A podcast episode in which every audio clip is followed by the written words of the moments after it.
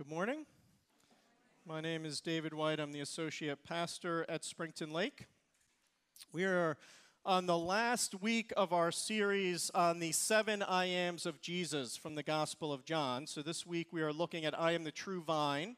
That's John 15, 1 through 11. You can find that on page 901 in your Pew Bible.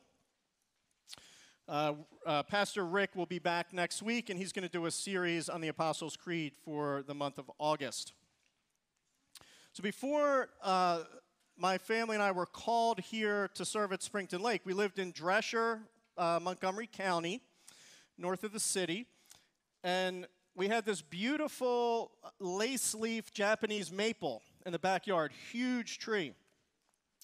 And I came home from work one day and immediately knew something was wrong because there was a pile of brush that I could tell was from the lace leaf maple next to my trash can.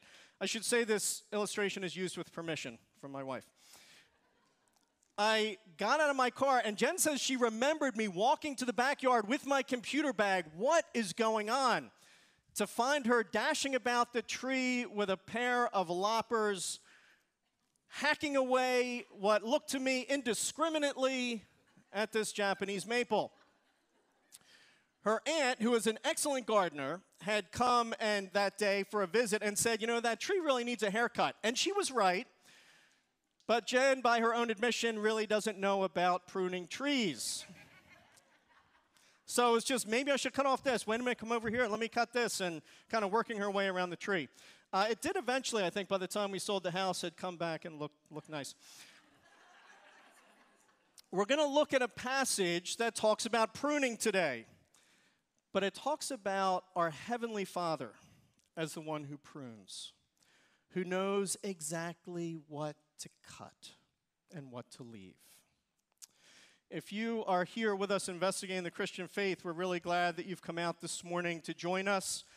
And on one level, this passage points to the deepest longing of the human heart. The Beatles released All You Need Is Love way back in July of 1967. It's going to be 60 years old. I know some of you, that makes you feel really old. and there's a reason why the song resonated because we are longing for love. And yet, our experience of love in this world is very elusive. Our passage this morning points to the real source of love, the ultimate source of love that satisfies our souls. Uh, I want to warn you, too, uh, at the outset, that this passage also talks about things we don't like to hear about. It talks about the reality of judgment. But please join me now in reading John 15. I'm going to read verses 1 through 11. Jesus says, I am the true vine, and my Father is the vine dresser. Every branch in me that does not bear fruit, he takes away. And every branch that does bear fruit, he prunes, that it may bear more fruit. Already you are clean because of the word that I have spoken to you. Abide in me, and I in you. As the branch cannot bear fruit by itself unless it abides in the vine, neither can you unless you abide in me. I am the vine, you are the branches. Whoever abides in me, and I in him, he it is that bears much fruit. For apart from me, you can do nothing. If anyone does not abide in me, he's thrown away like a branch and withers, and the branches are gathered, thrown into the fire, and burned. If you abide in me, and my words abide in you, Ask whatever you wish, and it will be done for you. By this, my Father is glorified, that you bear much fruit, and so prove to be my disciples. As the Father has loved me, so have I loved you. Abide in my love. If you keep my commandments, you will abide in my love, just as I have kept my Father's commandments and abide in his love. These things have I spoken to you, that my joy may be in you and that your joy may be full. This is the word of the Lord. We're going to look at three points this morning. I've got a simple outline in your bulletin there. We're going to look first at the players, then we're going to consider abiding to bear fruit, and then finally the promise of much fruit and full joy. So, to begin with, we see four players mentioned in this. We've got the true vine, the vine dresser, and then two kinds of branches. So, Jesus is describing himself as the true vine. And if you're not familiar with the Old Testament, he is speaking into a larger context. There's a number of places in the Old Testament where Israel, the people of Israel, are described as a vine that was, that was taken up out of Egypt and then planted in the promised land. But in most of those contexts, it's speaking to the failures of the people. Look, for example, at this passage from Isaiah uh, 5 that says, Let me sing for my beloved my love song concerning his vineyard. My beloved had a vineyard on a very fertile hill. He dug it and cleared it of stones and planted it with choice vines. He built a watchtower in the midst of it and hewed out a wine vat in it. And he looked for it to yield grapes, but it yielded wild grapes. So God is saying he took his people out of Egypt, he delivered them in the Exodus, right? He planted them in the promised land with the expectation that they were going to bear fruit that would be a blessing to all the nations. But these passages repeatedly point to ways that Israel failed to bear fruit. So it's into that context that Jesus is saying, I am the true vine. I'm the one that all these passages were pointing to who would bear good fruit. So in this, he's He's declaring himself as, as the God man. We've looked at a number of these I am passages, like where Jesus said he was the good shepherd, that clearly linked to his divinity, tying it back again to, to the Old Testament. In this passage, he's identifying with the people, but saying, I'm the one who came to fulfill these things. That he's the one who would perfectly obey and bear fruit to the, God, to the Father's glory.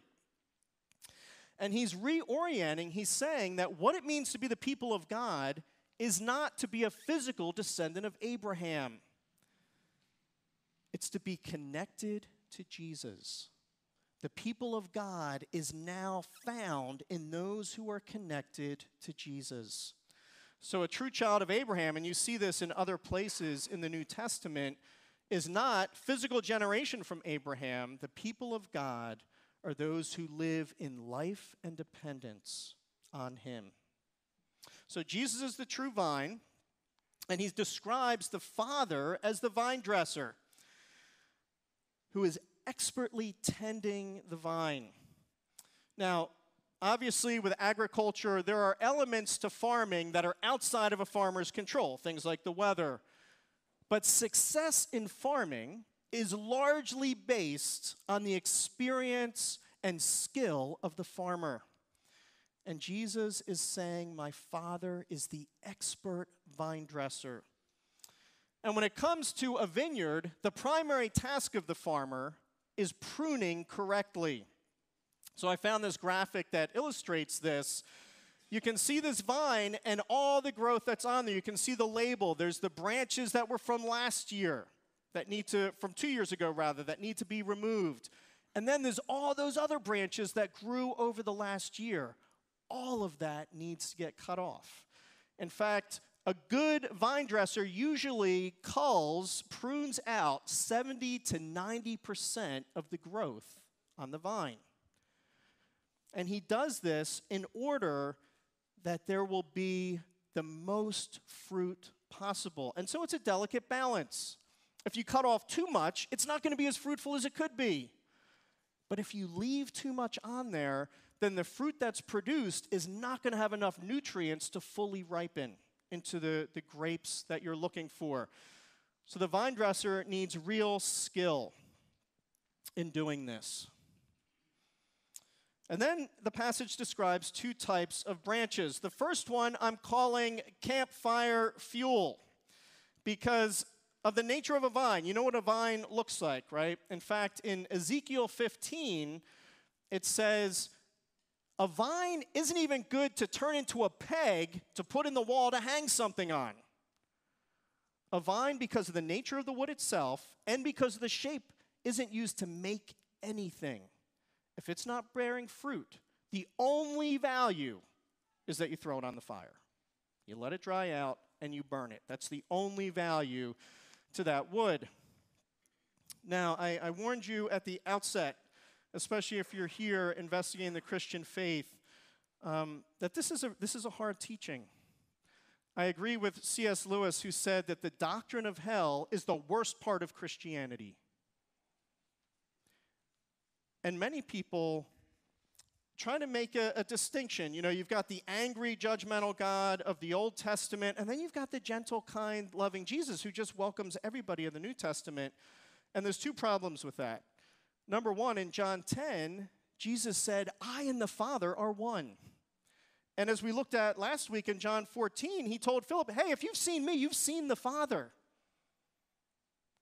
So he's saying on one level, we're one and the same. You can't draw this dichotomy between us. And the other thing we really need to wrestle with is that Jesus talked about judgment more than anyone else in the Bible. He was serious about what it means to follow God and to walk in obedience. Um,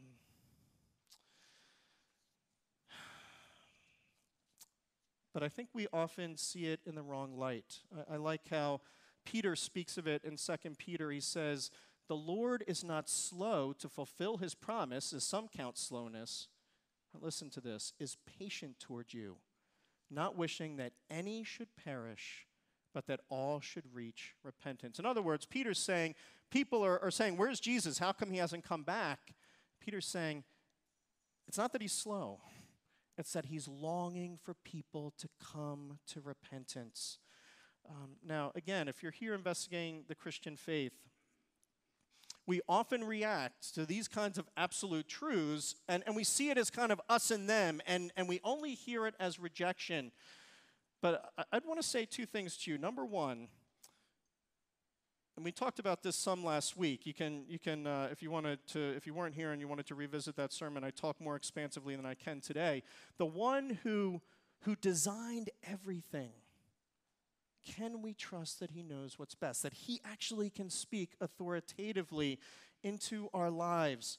Um, and there's another piece that as we often see rejection, what we need to reckon with is the invitation that's coming to us.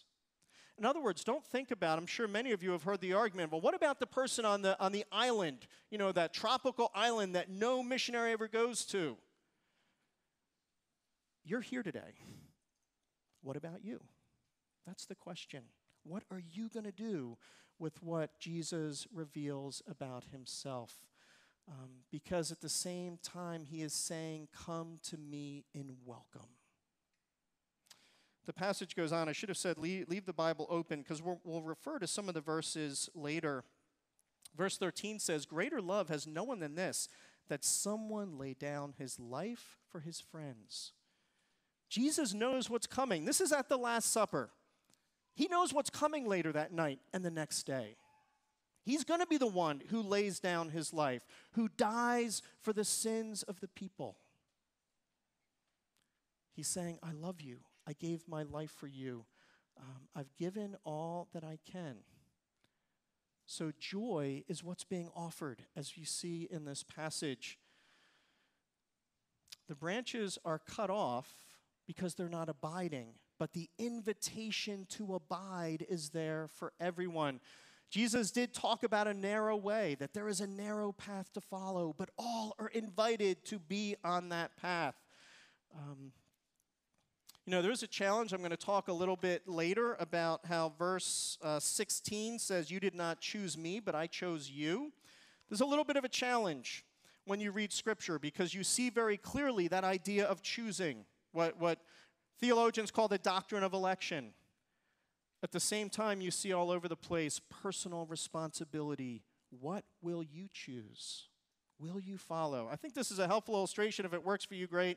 If not, we can, we can talk more maybe after the service. But uh, Jen's old pastor, Joe Focht, used to put it like this from Calvary Chapel in Philadelphia that on the front, the front of the door, it says, Whosoever will come. And when you get inside the door and look back, it says, known from the foundation of the world. That somehow God holds both of these things together. But what I want you to hear is the invitation to life that this passage offers.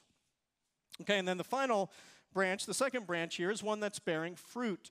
The life of the vine is flowing into this branch, and the branch is bearing fruit, which is another way of saying the vine is reproducing itself in this branch. That's what fruit does, right? You can plant it and you get another vine. The vine is seeking to reproduce itself in the fruiting branch. So the fruitful branch is abiding to bear fruit. The first thing we need to look at in this is that fruitlessness is a result of not abiding. So, what prevents us from not abiding? I mentioned that this, this theme runs through the Old Testament in a number of different places. Uh, here's one from Hosea 10 that, that talks about this Israel is a luxuriant vine that yields its fruit. The more his fruit increased, the more altars he built. As his country improved, he improved his pillars.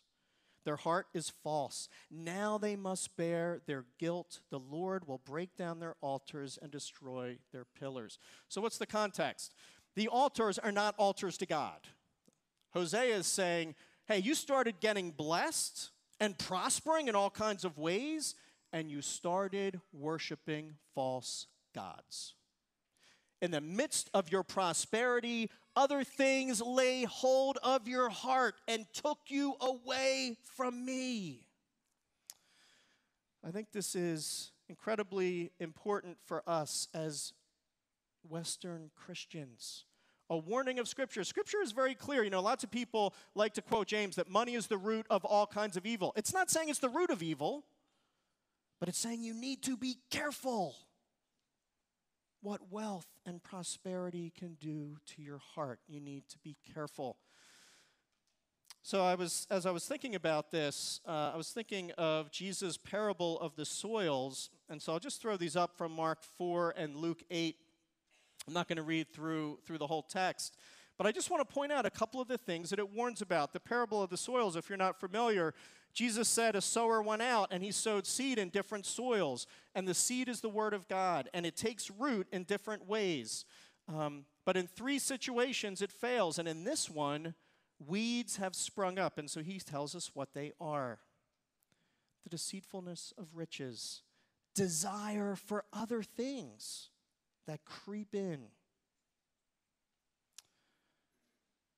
That the cares of this life, the riches and pleasures, choke it and make it unfruitful.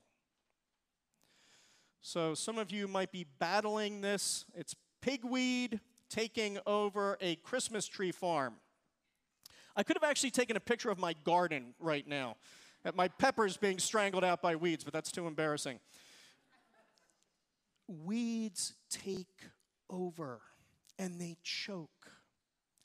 And Jesus is warning. I, I realize I'm mixing agricultural metaphors a bit here. But he's warning that other things will distract you from devotion to him. They squeeze out our love for him. So the passage tells us that life withers. It says in verse 6, apart from him. And in verse 11, in him he wants your joy to be full. So I want to ask you what are things that have the potential, what are things that could be a danger to you that could choke life and make it unfruitful? Things that can be distracting for you you'll have noticed uh, in, in what I read, and particularly if you look at verse 12, beyond what I read, this is my commandment that you love one another as I have loved you, that the, the fruit of abiding that God is looking for is relational. I'll talk about this more in a moment, but it's relational. It's relationship with Him and relationship with other people. So, one place I would challenge you to look at what can be getting in the way is what is causing conflict in your life with other people? What are the things that come between you and those closest to you? Those are areas, likely, where pruning would be prudent. So, what are things that are causing conflict in your life for you? Now, I think it's important to see in this passage that if you are not abiding, that you can accomplish nothing.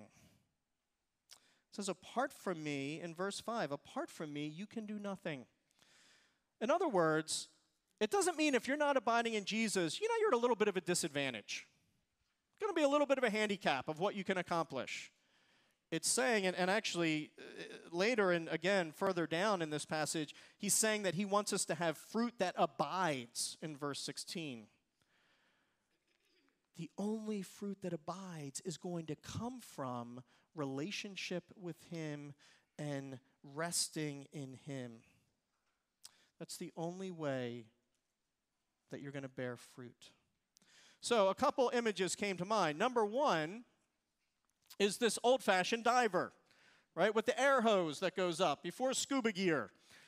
If that air hose get kinked, this guy is in trouble really quickly. He needs a constant flow of oxygen to stay alive. The other one is electricity. If you students have the best gaming desktop ever and it's not plugged in, it's going to be worthless. You need a power source for that.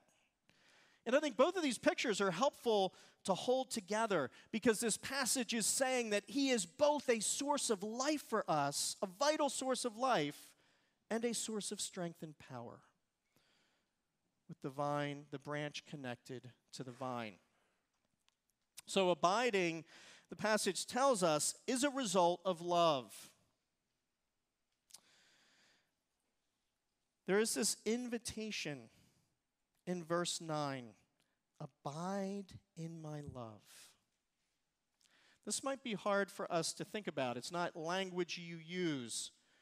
Will you make the love of Jesus the home that you live in? Will you see Jesus' love as your home? That's the invitation of this passage. So one kind of obvious example would be would be a, a baby in the womb. It's like this carried along, everything provided for you, perfectly cared for, protected, and loved. And it's really important to realize that Jesus tells us first that he loves us and invites us to abide in his love. Before that, in verse 10, he's saying, Keep my commandments. What is he saying? your obedience, your following of Him, your keeping His commands is flowing from the declaration of His love for you. He's saying, grab hold of what is already yours. This love has already been given to you. Abide in it. You can't earn more than what you already have. But it is possible to not enjoy what you already have. I already mentioned this verse, but, but verse 13, again, I, w- I would point at you greater love has no one than this, that someone lay down his life for his friends. Jesus is talking about this radical, self giving, sacrificial love. Um, at the cross, Jesus gave us his all. He had nothing left to give, he gave everything for you. You can't find a love that is greater than that. You cannot find anyone who will love you more. This is what true love really looks like. And it's important that you understand love because the passage tells us that our maximum fruitfulness only comes from pruning. So, again, I wanted to flash this back up so you'd realize there's a lot of cutting that needs to take place. And the reason why it's so important that you know He loves you is because pruning hurts. Pruning hurts. The majority of this branch needs to get cut back. The only way that, that pruning is effective is if you cut back to what is live, to living wood. That means when you get pruned, you will bleed, like this vine.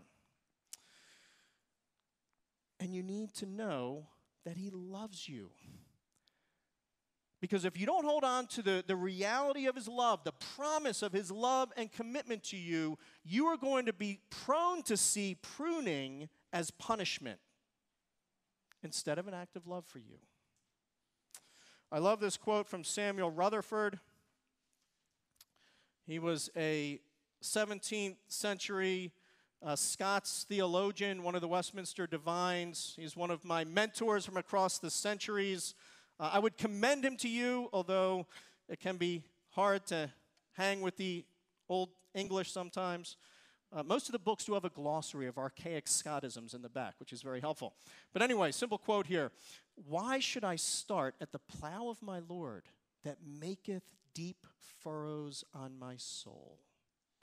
I know that he is no idle husbandman, he purposeth a crop. I love that imagery. Running a plow up your back. It's excruciating. He does it with intentionality. His intention is to bring a fruitful crop from your life.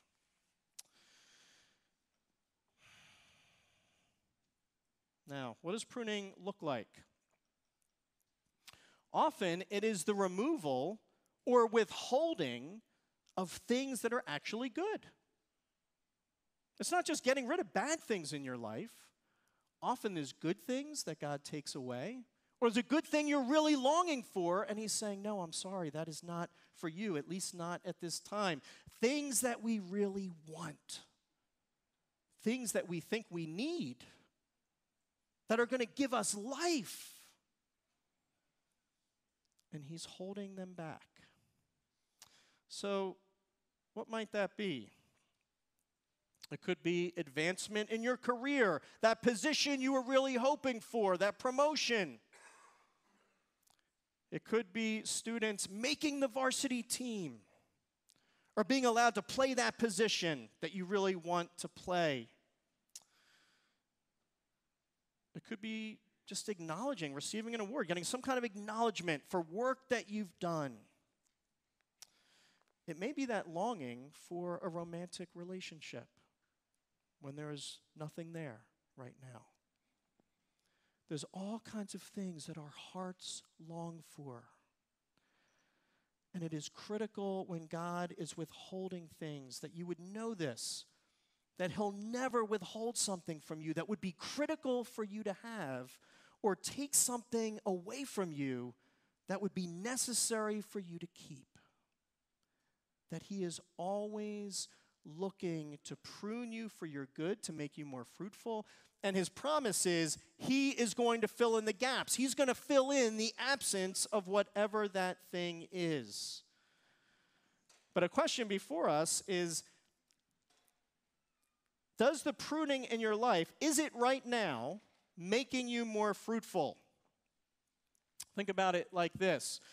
When, when a, a grapevine is pruned, you've got the, you've got the, the vine growing up and the branch coming off.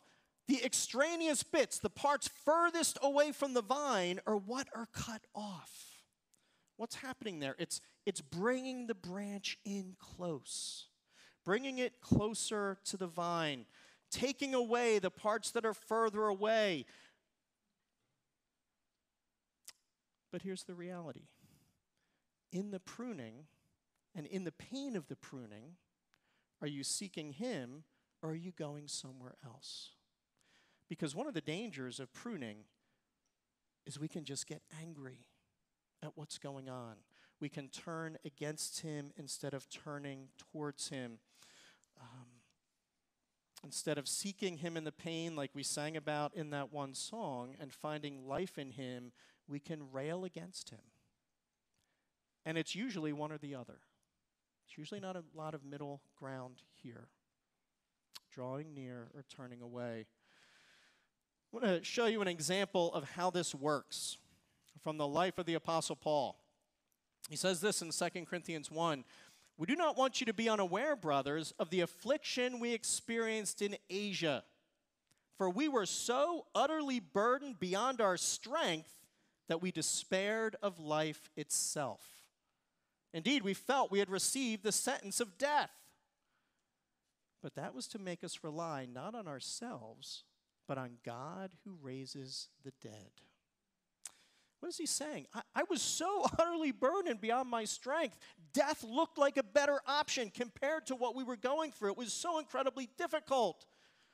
But I went through that to learn that I can't rely on myself. I had to learn John 15. I had to learn that apart from him, I can do nothing.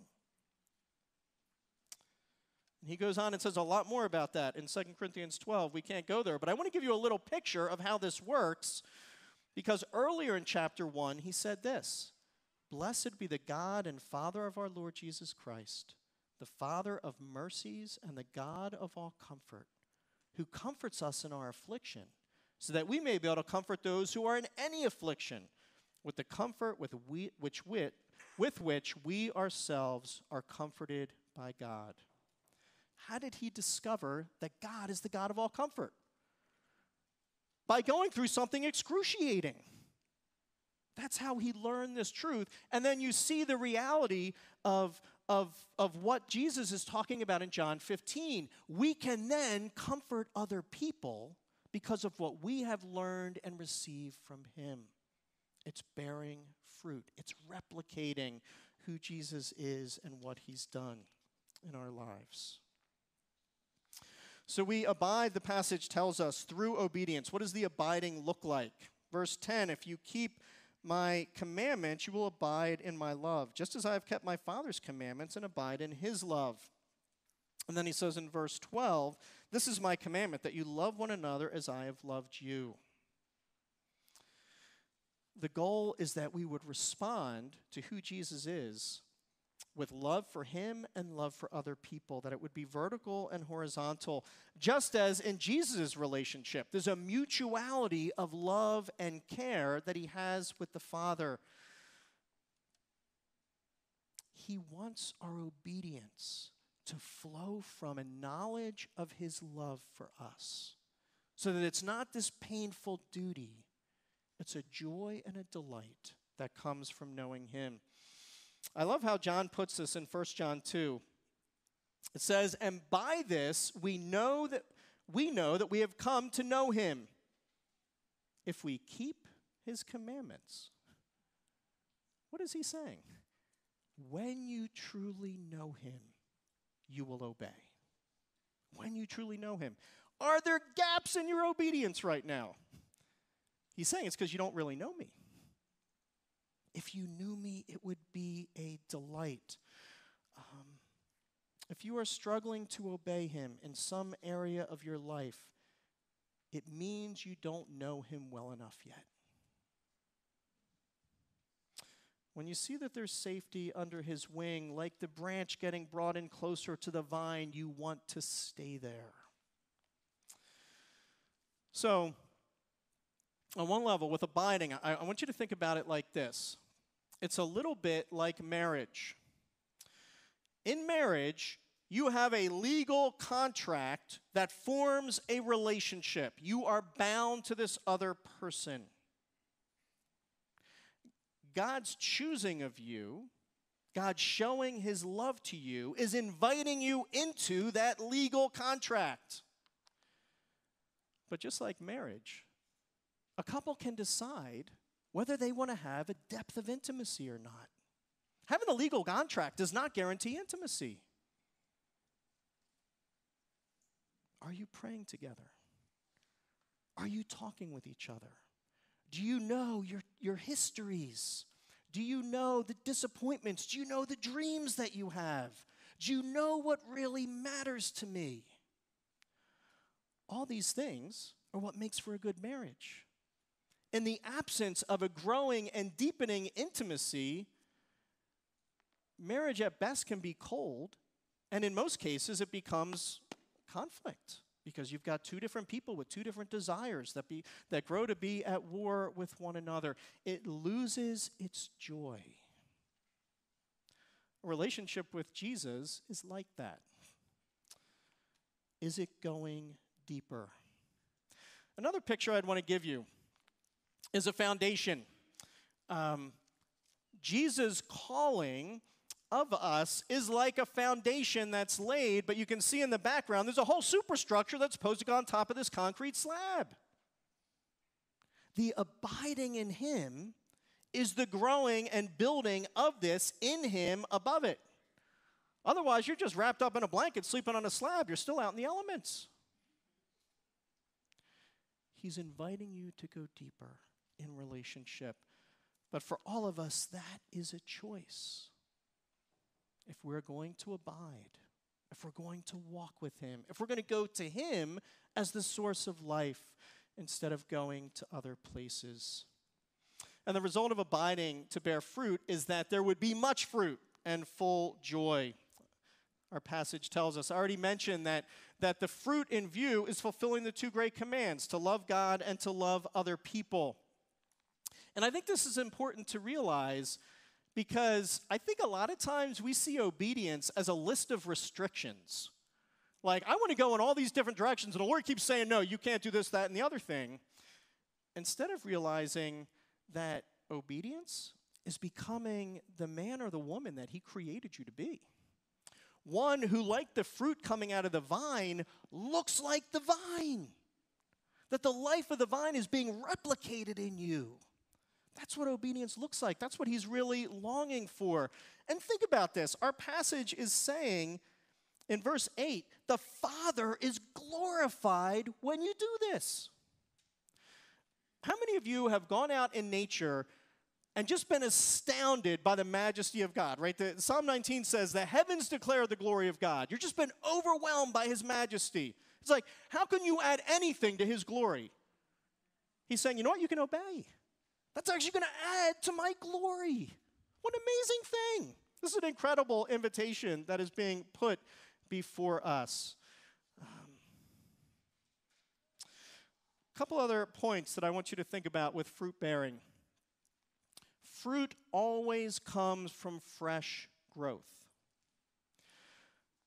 I showed you that, that picture, right? A lot needs to get cut off. Well, you know what happens with canes that are two years old or older? Just leaves. No fruit ever. You've got to get cut, but it also needs to be fresh growth. Um, why, why am I saying this? Don't rely on past experiences of grace. Don't rely and look back on, well, you know, I really loved this difficult person like five years ago. Praise the Lord. There's probably other difficult people in your life for you to love right now. He wants fresh growth in you, fresh fruit bearing. Um, one other thought for you with, with fruit bearing abiding branches are not drained by fruit bearing. They are conduits for life that is flowing from the vine to make the fruit. He wants power and life flowing into you in order for you to bear fruit in loving other people. The branch isn't exhausted in forming grapes if it is a channel for the life and power of the vine. Uh, and so I do want to ask you are you, are you wiped out by serving other people? Serving other people is hard. I mean, you don't have to read very far in the Gospels before you get that it was hard for Jesus, okay? So I'm not saying it's easy, but he knew where to go for life, right? What do you see? Well, it was still dark. He went up to the mountain all by himself to spend time with his father. Before I need another day with these people, I really need to get recharged.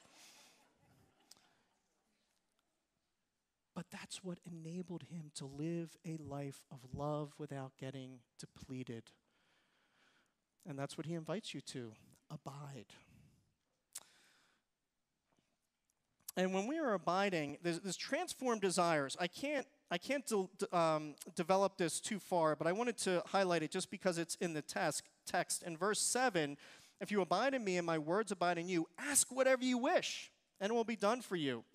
And it, he goes on and says a similar thing in verse 16 You did not choose me, but I chose you and appointed you that you should go and bear fruit, that your fruit should abide, so that whatever you ask the Father in my name, he will give it to you. As Bob Dylan said, God is not an errand boy to satisfy our wandering desires, when he was more orthodox than he is at the moment.